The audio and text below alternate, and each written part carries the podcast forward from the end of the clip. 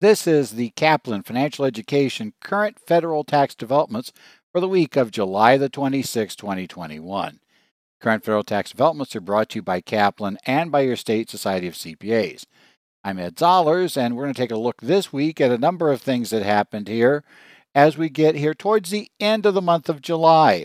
And as summer continues, we now look at some more neat tax developments that are coming up. Specifically this week, we're going to take a look at a case where a taxpayer failed in attempting to use the doctrine that's cited most often in tax court decisions. That is the doctrine of the Cohan doctrine. We want to discuss what that doctrine is, why it exists, and why it most often doesn't work well for taxpayers, but there definitely are cases it will work in. It's just not the case that this taxpayer had. We'll also discuss a notice that got put in the Federal Register this week that the IRS is proposing to bring out a Form 7203 that will be used by individuals on their 1040 whenever they have an S corporation pass through, say an interest in the S corporation, and that S corporation for the year in question either passes out an item of loss or has a distribution. And we'll talk about what that form is why that form really is just taking worksheets we already have, but then why is it important about moving it to a form? So I'll have that little bit of discussion.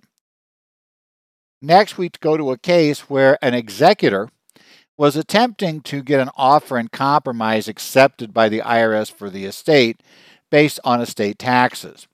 But the executor was trying to limit that to just the assets remaining in the estate. The IRS was arguing that no, they had to consider the potential recovery from the executor because of distributions the executor had authorized at a time when the executor was aware that there might be a tax bill coming due. And we'll talk about what the tax court said. Is that appropriate to consider an offer in compromise? And also, what are the rules about what happens if an executor decides to make a distribution from an estate at a time when there might be an IRS liability, even if we haven't yet figured out for sure what that is. And finally, we'll talk about something that actually we had told you earlier in the year was going to be coming, but the IRS last Monday went ahead and opened up a website where you can go ahead and set, submit a power of attorney or an information authorization form you can sign it as well as the client can sign it to accept it. And we'll talk about first thing is the limits of that program, the advantages, which is going to primarily be the fact that if we don't get shunted aside for extra processing, which we don't actually know what would cause that, but if not, if the client accepts the power of attorney and gets everything done and gets signature done online, that power of attorney will go directly into the system rather than going through what has become an extremely long period of time that it takes for something to make it out of the power of attorney system when you send one in. You may know that it is taking months now to get that posted so that you, you know, it'll be on file when you talk to an agent and you're not constantly having to fax copies of it every time you get on the phone line, which is enough fun anyway. So we'll talk about that as well. But the first case we want to look at here is the case of Feigenbaum versus Commissioner, Tax Court Summary Opinion 2021-19. This case was decided on the 19th of July 2021. And this is a case of a taxpayer who is attempting to use a doctrine that came from the case of Cohan versus Commissioner, 39 F. Second 540. It's a Second Circuit Court of Appeals decision from 1930. If you're not aware, the Cohan in the Cohan decision was Broadway producer and vaudeville producer George M. Cohan, as well as performer. Yeah, that guy has a statue in Times Square. Well, George M. was apparently not very good at keeping records, shall we say, and in fact kept lousy records. And eventually the IRS examined George, and George had no records to back out back up a bunch of expenses related to his production activities. The IRS took the position and the Board of Tax Appeals, predecessor to the tax court, backed the IRS up on the position that if George had no records, George had no deduction. The Cohan case, the Second Circuit decision, in that decision came down and said, no, that's not right. However, if a taxpayer has, clearly we know he or she incurred expenses. Uh, the guy got his statue on Times Square. It's there today not because he didn't really produce shows and didn't really incur expenses involved in, you know, setting up shows, setting up tours, doing all the kind of work somebody producing those types of shows would do. That's, you know, he's there because he actually did this sort of thing. So said so obviously he did it. Then the question becomes can we reasonably estimate what the expenses were that should be allowed as a deduction. So that gets us the basics of the Cohan rule. So the Cohan rule is, to be honest, the equivalent of what we referred to in football as the Hail Mary pass. The idea being that, you know, we are in deep trouble because not having records is always not good in the tax court or in front of an IRS agent. But this is an attempt to say that even though we don't have records, we can otherwise establish enough to justify at least some allowance for the expenses for which we are missing records. In this particular case, the taxpayer here, it involved an S corporation that this gentleman was a shareholder in, and the S corporation did not have the records to back up the purchases from a specific vendor. That's kind of a problem, especially because it was a relatively significant amount of potential expenses that were in play. The IRS, of course, turned it down entirely. Now we go back to how do we do the Cohan decision? Well, to do it, as I said, there are two major hurdles that you'll hear every time the Cohan decision gets brought up. First, the taxpayer has to show a rational basis upon which the court can make an estimate of what was actually, you know, paid out by the company or what was actually the actual deduction should be. So that's number one. And quite often that creates a problem for us because the problem is we can't really find out what that number is, at least not easily. You know, we can't figure out how to come up with a number. We may know that, yeah, he incurred expenses. I think in this case, the court would be pretty clear that obviously he had incurred expenses and even that that contract existed. But the problem comes down to can we reasonably estimate how much he had incurred? And that's, you know, kind of the second problem always in these cases. Because if you can't do that, if we cannot figure out a way to estimate what's out there, we have a problem in doing that? Well, in this case, they didn't have the records, as I said. Well, that'd be the easiest way, and obviously you don't need to use a Cohan decision if you're going down that route. In this case, what he did, he went through, and the court describes, he went through a series of calculations attempting to estimate what the profit should have been on the job, roughly working things up, and kind of backed into what cost of sales should have been. But the problem the court had was he didn't have anything really to back up any of his intermediate steps. He didn't have like bank statements, he didn't have some checks, some indication that he was kind of on point with the numbers in question. Rather, he just had his calculations. Now, this case was interesting because even, you know, normally what ends up in a case like this is that the court just finds the taxpayer and says that all we have is self serving testimony and there's nothing here, and they don't really believe that there was a good faith effort being put forward. In this case, the court actually commended and said, you know, he believed the guy was trying to compute a proper number, but the catch was there just wasn't enough there. He was uh, using very, very, very rough estimates. And the problem is the second key of the Cohan case, in addition to having to have a way to estimate, we're going to bear heavily against the party who doesn't have the records unless they have a really good reason for not having them. In this case, there wasn't as far as I could tell, ever mention in the case any sort of really good reason why these particular purchases weren't documented. Rather, probably the issue was we have relatively sloppy documentation. They were able to probably get information from the other vendors that they had purchases from, you know, for whatever reason, this vendor could be out of business, could be any reason why, when the exam came, the records weren't available and they had to try to back their way into it. So, what this tells us is, like we are normally used to, it's the Cohan case is never a perfect case, and you would prefer not to use it, but it is something at least to give you something to talk about, especially for a client you inherit you know, they, they weren't your client, they get an exam notice, they come in and you discover this problem. At least you might be able to talk the service into allowing something using Cohan.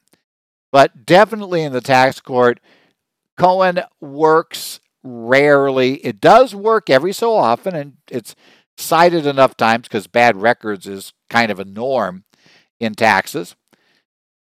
But it does work enough that you know, you can't say there's never one, but it's cited so often that in reality, the winners versus losers, the losers way outnumber the winners in the case of those trying to use Cohan. So the best solution is if you can, try to make sure your clients don't need to use Cohan. Next up, we have a notice that was published in the Federal Register. This is a titled Proposed Collection Comment Request for Form 7203 was in the Federal Register, Volume 86, number 135, on July 19, 2021. And what we're told in this notice in the register is that the IRS is asking for comments on a proposed Form 7203 uh, that will be issued that is going to be called the S Corporation Shareholder Stock and Debt Basis Limitations and related instructions. Now, as we know, stockholders of an S corporation are primarily responsible for calculating basis. Even though a lot of tax software for S corporations and partnerships will include a basis worksheet, or at least offer to prepare one for each partner and shareholder, the reality is it is not the responsibility of the partnership or S corp to prepare that basis schedule. And secondly, in some cases, they simply can't know what the basis is. There are various situations where there's information that only the shareholder or only the partner has. So, generally, the burden on proving basis falls on the partner or the shareholder, in this case, the shareholder. Now, for a number of years, we've been told that if certain things happen, we are supposed to have attached a plain paper version of the calculation of basis. And this would be required in those same circumstances. So, as in the past, this would take over for the plain paper attachment in any case where the S corporation reports a loss of some sort on the return, the taxpayer would be required to attach their basis computation, or if the S corporation makes a distribution during the year, then we have to attach the Form 7203 at least once it's published. Now, currently, we're required to attach, as noted, the plain paper computation. And you may have remembered a couple of years ago, they added check boxes on Schedule E. Now, in the years before those check boxes, for a number of years before they put that on, that said, oh, yeah, we've attached a basis computation, the instructions still told you to do so. Now, I read a lot, realize a lot of people may not have read that, but you were told those basis computations were supposed to be attached for the S corporations.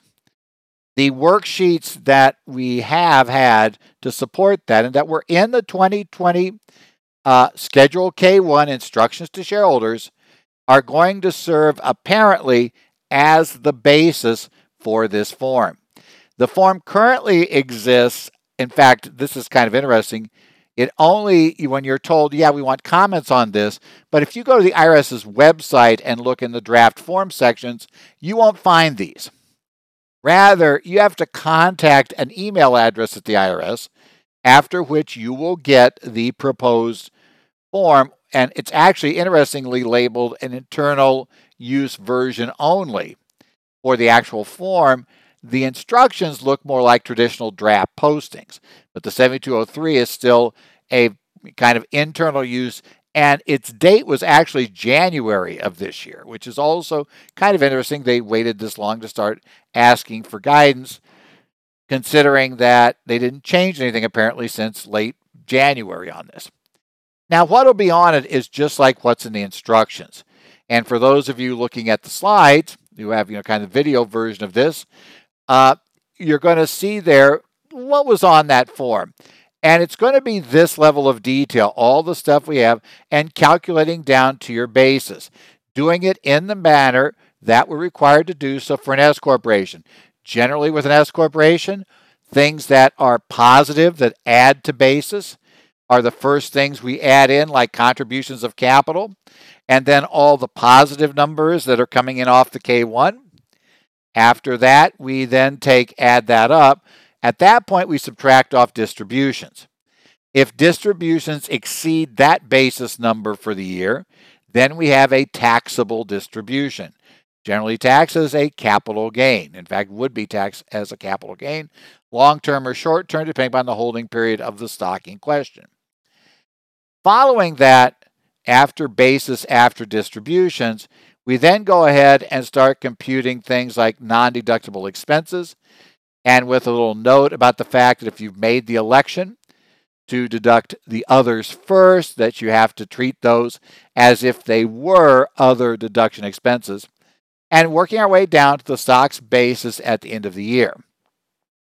There is a second schedule, and which will become now aimed to be part B of this calculation, or section B of the form, I should say, and that is a calculation of the shareholder's debt basis and it breaks into two pieces. The first part of the basis, or actually three pieces, I guess, uh, deals with just looking at the actual stated amount of the debt, not caring what the basis is, just wanting to know what the loan balance is.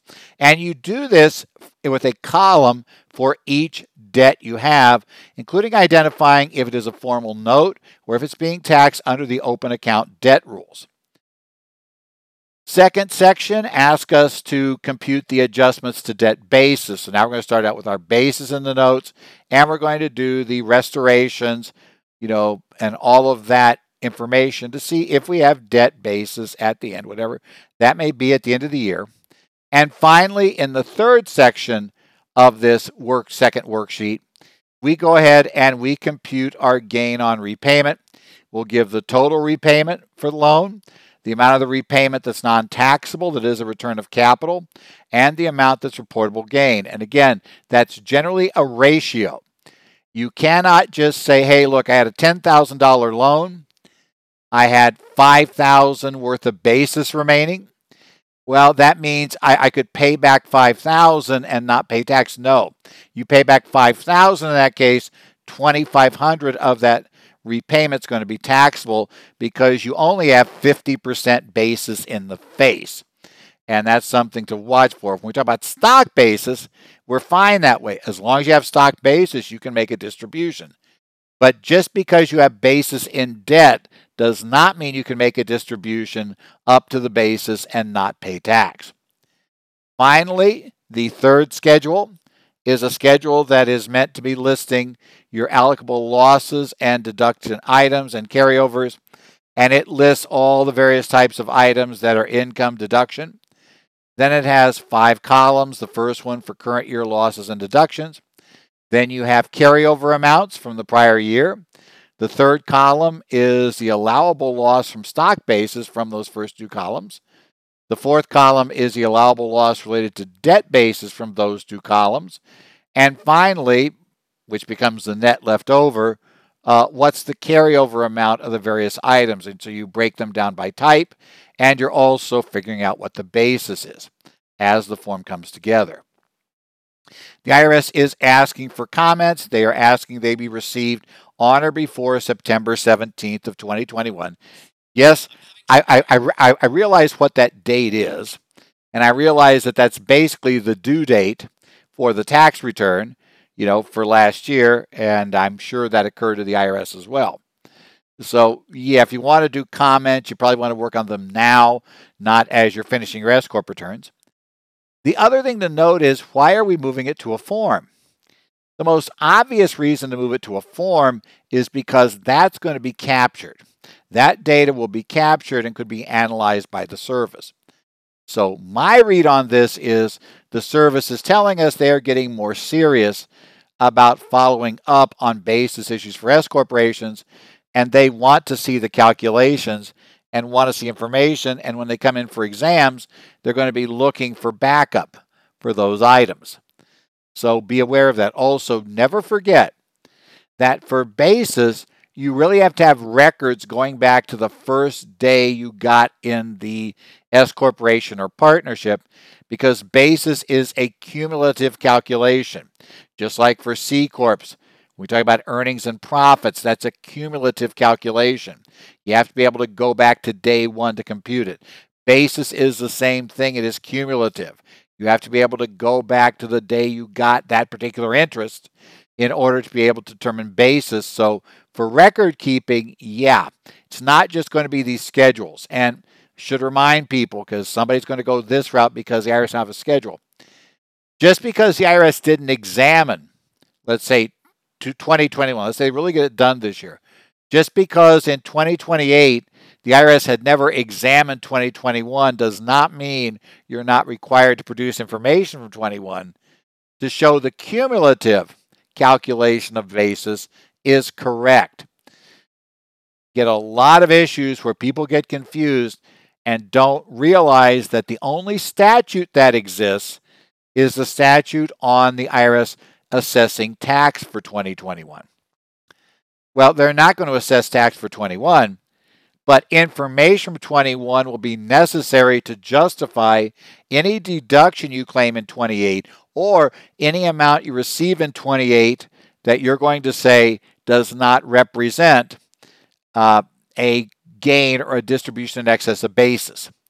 So yeah, don't don't just assume now because these are in the returns that you can junk all basis information. Basis information should be a continuous and permanent record maintained by the taxpayer because on an exam you can very well be asked to go back to day one to produce basis. Next up, we're going to take a look at the estate of Quang Lee versus Commissioner, Tax Court Memorandum Decision 2021-92. And this was a decision that came down on the 21st of July. Now, this is a case dealing with some rules that are involved for an executor's potential liability for unpaid taxes. And Treasury Regulation 20.2002 1 basically describes this issue fundamentally.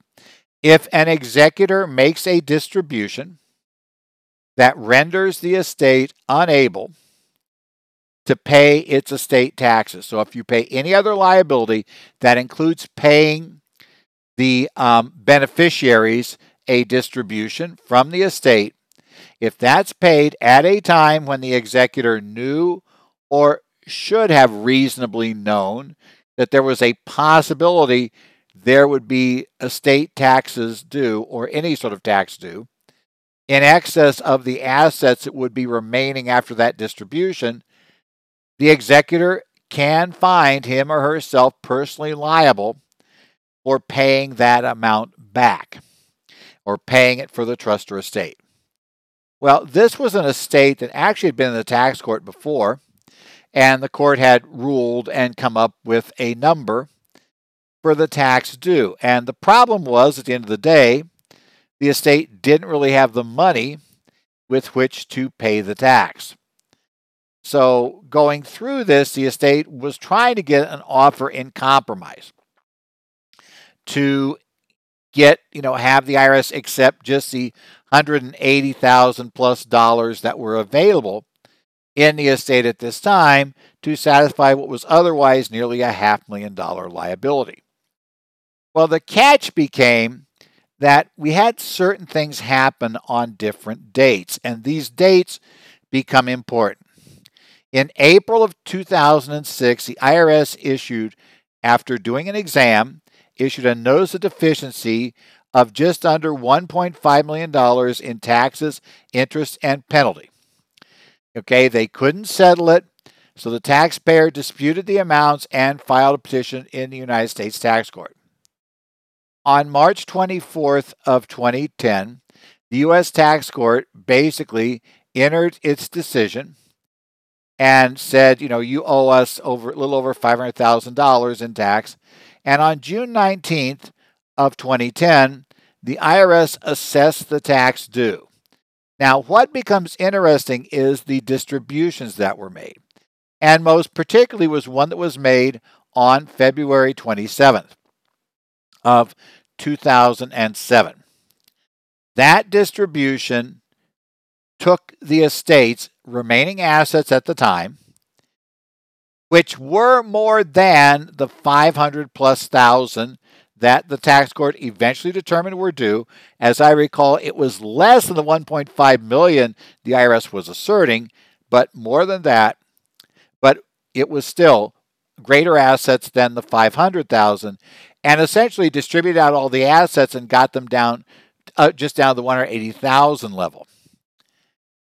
Now, the IRS said, you know what, you're applying for an offer in compromise. You've got to include that distribution as amounts that are reasonably collectible, right? Reasonably could be collected from the tax court or from, you know, for the estate. It's part of the reasonable collection potential.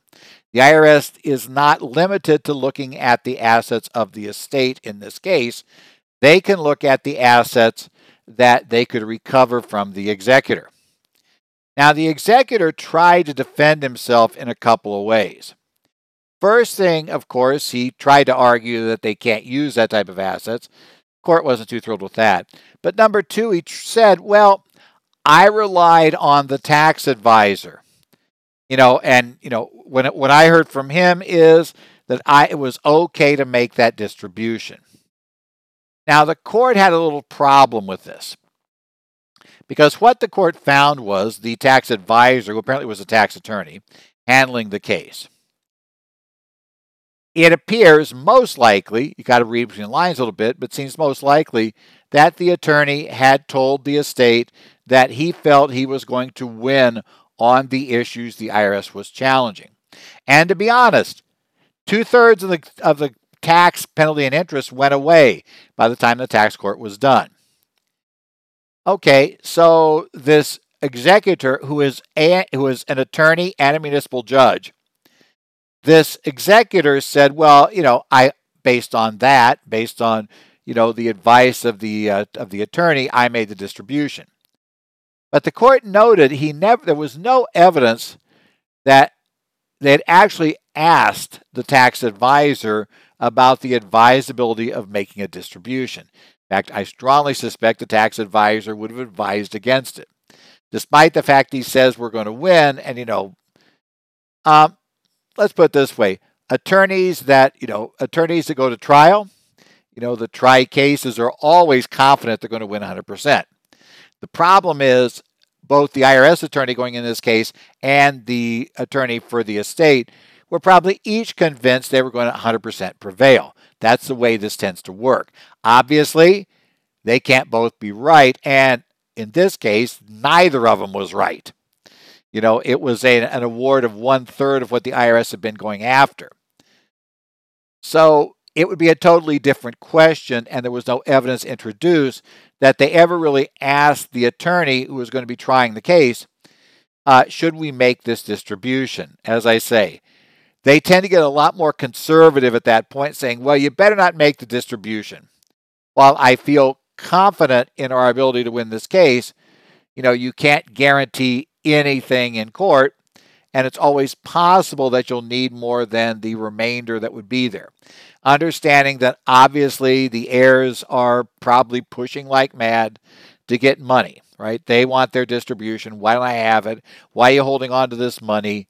You know, I, I need the money, I want it, so get it over here.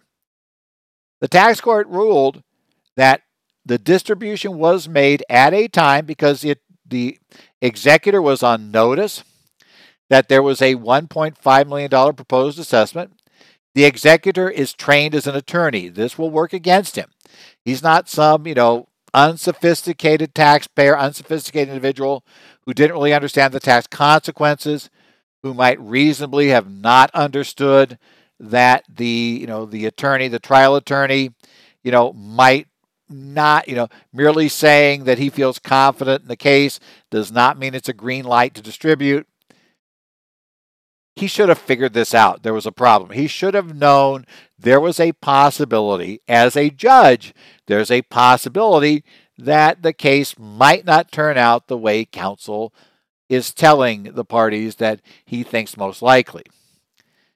So they said essentially what the court said was when the executor made a distribution once that at least at least by the time the notice of deficiency was out there and he made that distribution he made that distribution entirely at his own risk. If it turns out that they the tax court decision said they owed tax and the tax owed was more than $180,000, he was clearly exposed to the risk of having to write a check out of his own funds if he can't get the money back from the beneficiaries. So they said that's why the IRS should consider that as part of the reasonable collection potential. If this executor is collectible, then the IRS doesn't need to compromise the debt. They just can go ahead, take the $180,000 the estate has now, and seize appropriate funds from the executor. So, this does suggest it is really important that people take care, and probably, assuming this judge really did misunderstand that, you know, I'm talking about the executor, uh, it is important to try to be careful and make sure clients know that when I say I'm confident in a position, an exam, we never can guarantee in an exam. It's always going to be at least some risk that we're going to lose the case. We're going to lose some part of the case. Uh, normally, now we did talk last week about the IRS having no justification whatsoever. In that case, it probably was relatively clear. But even in those cases, you know, you still got some risk going to court. And in most cases, the service has some justification. There's a reason why we're going to court because each side has some justification for their position. And even though each side may believe their justification should carry the day, reality is in many, many cases, we're going to get an actual result somewhere in the middle there.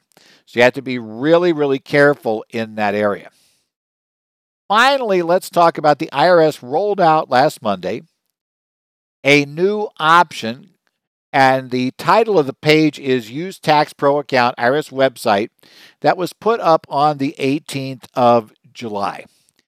In this case, the IRS had promised, as you remember, we discussed this earlier, when they began accepting electronic scans of you know signed power of attorneys that you could do that to get that in the system instead of mailing them in or faxing them in at the time they said well that won't speed it up but we're working on a system to allow you to directly key the numbers key the amounts into the caf system and that should greatly speed up how quickly your items can be posted to the irs website so in this case, we're going to be talking about the fact the IRS has now put that out.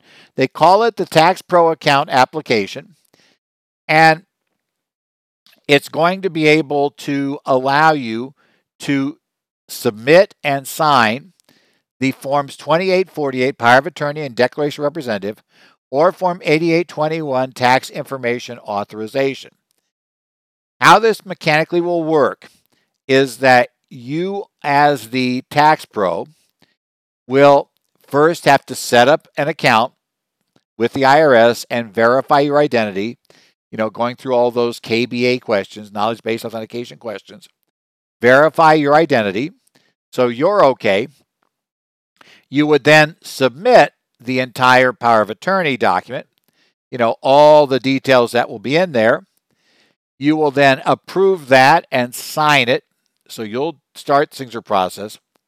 At that point, the IRS will push the the documents or the electronic documents onto the taxpayer who will then also sign electronically. And if the taxpayer accepts and signs electronically, then we have a power of attorney, which in most, but they do tell us not all cases, will go directly into the CAF system and means you'll be recorded and be authorized.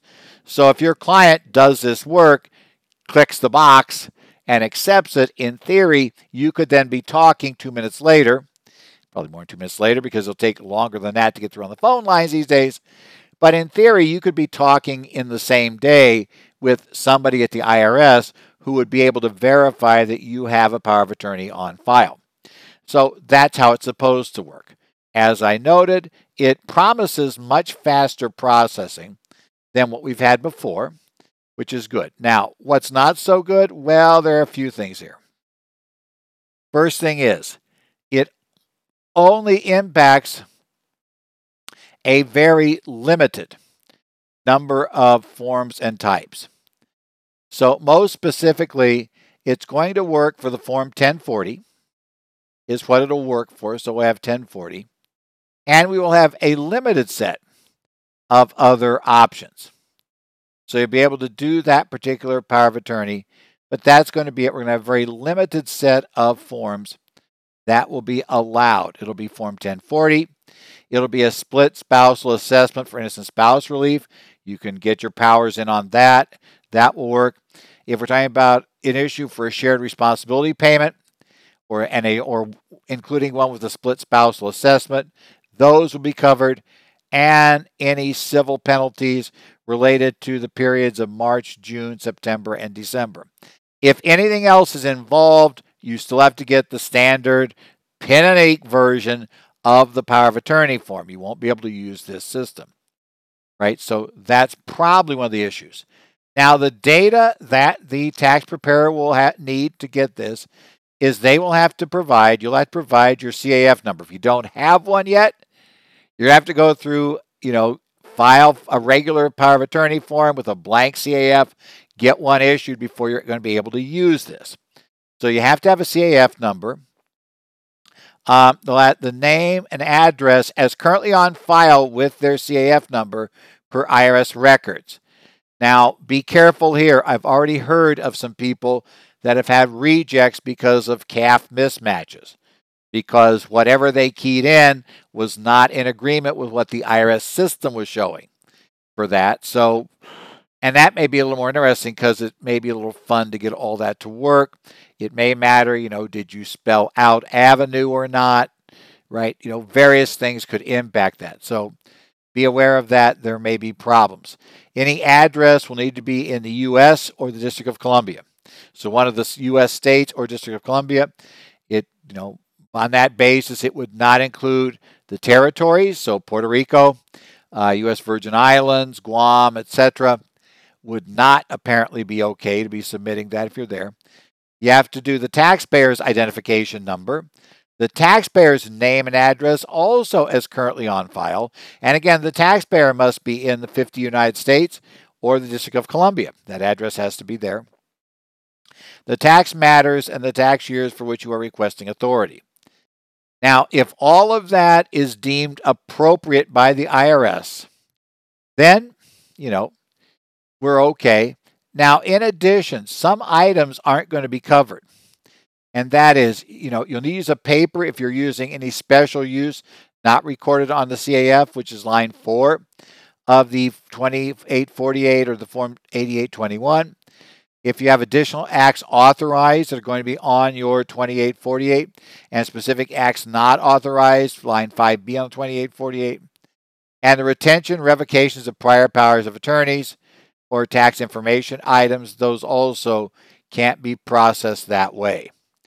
Now, one of the key issues that's also going to complicate your life is to do that signing online, the client has to set up and authenticate using that same knowledge based authentication system.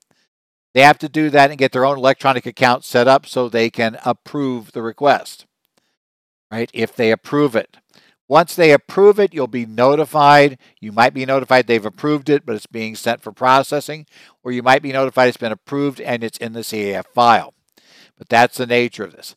The IRS does obviously plan to try to expand this some more. Uh, we're going to have to learn just how picky that address stuff's going to be. because I think that is a potential pain point because you may have some slight differences in how you're writing the address versus how it was keyed in by the service or how you actually entered it in your tax software last year. That could cause us problems. You know, what did you abbreviate? What didn't you?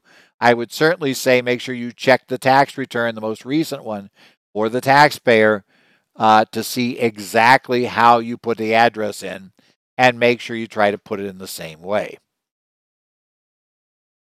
Well, that, you know, we are now actually getting ready. I'm actually coming up to August and I will actually do my first in person courses, at least scheduled currently, uh, in Arizona. So August 19th, doing income taxation, and trust, and estates. August 20th, assisting the survivors, the CPA's role in a decedent's estate. And on August 21st, partnerships and S corporations, taxation, advanced issues. Now, as I say, this will be in their offices in Phoenix. Um, it is both in person and webcast. That's the way they were being done before the pandemic. Of course, all of this is contingent on everything staying nice and about where we're at now. So everybody's okay. We're still operating. There are no new restrictions or other rules come down. So I always put that caveat in there. And also, uh, you know, if you are not currently comfortable with going into a room with people like that, that's fine. The webcast option is still there, and everybody learned how to do webcasts in the past year, so you know we'll have that available. But I look forward to seeing some of you there in you know one of the three courses that I'm going to be doing for Arizona in August. It's a way to get things restarted. We'll see how things work out from there. This has been the current federal tax developments for the week of July the 26th, 2021. As always, this is brought to you by Kaplan Financial Education and by your State Society of CPAs. I will be checking in on the uh, discussion forums in Arizona, New Jersey, Minnesota, uh, Washington, Illinois, and also looking at Idaho and seeing what goes on there. So if you have any questions and you're in one of those state societies, you're a member of one of them, uh, post, and if I see it, I'll try to see if I can give useful information. Otherwise, if you have a quick question, Ed Zollars at currentfederaltaxdevelopments.com is the email address to find me at. We will be doing courses all over, you know, at various locations this year. We'll see how it breaks down live versus not. To be totally honest, it's happening in Arizona first for me, largely because there's no travel involved. So that that's the lowest risk form, right? So we're going to see. And why that's important is you know, if it turns out you want to hold a live course and only two people are in the room and 35 are on the web, well, it's not going to pay for the travel. Uh, so, you know, we're, we're, we're going to have to, it's going to take some time to see how things come in and recover. So we'll take a look at that, but I'm certainly looking forward to seeing at least a few people this year as we go in and do our continuing education.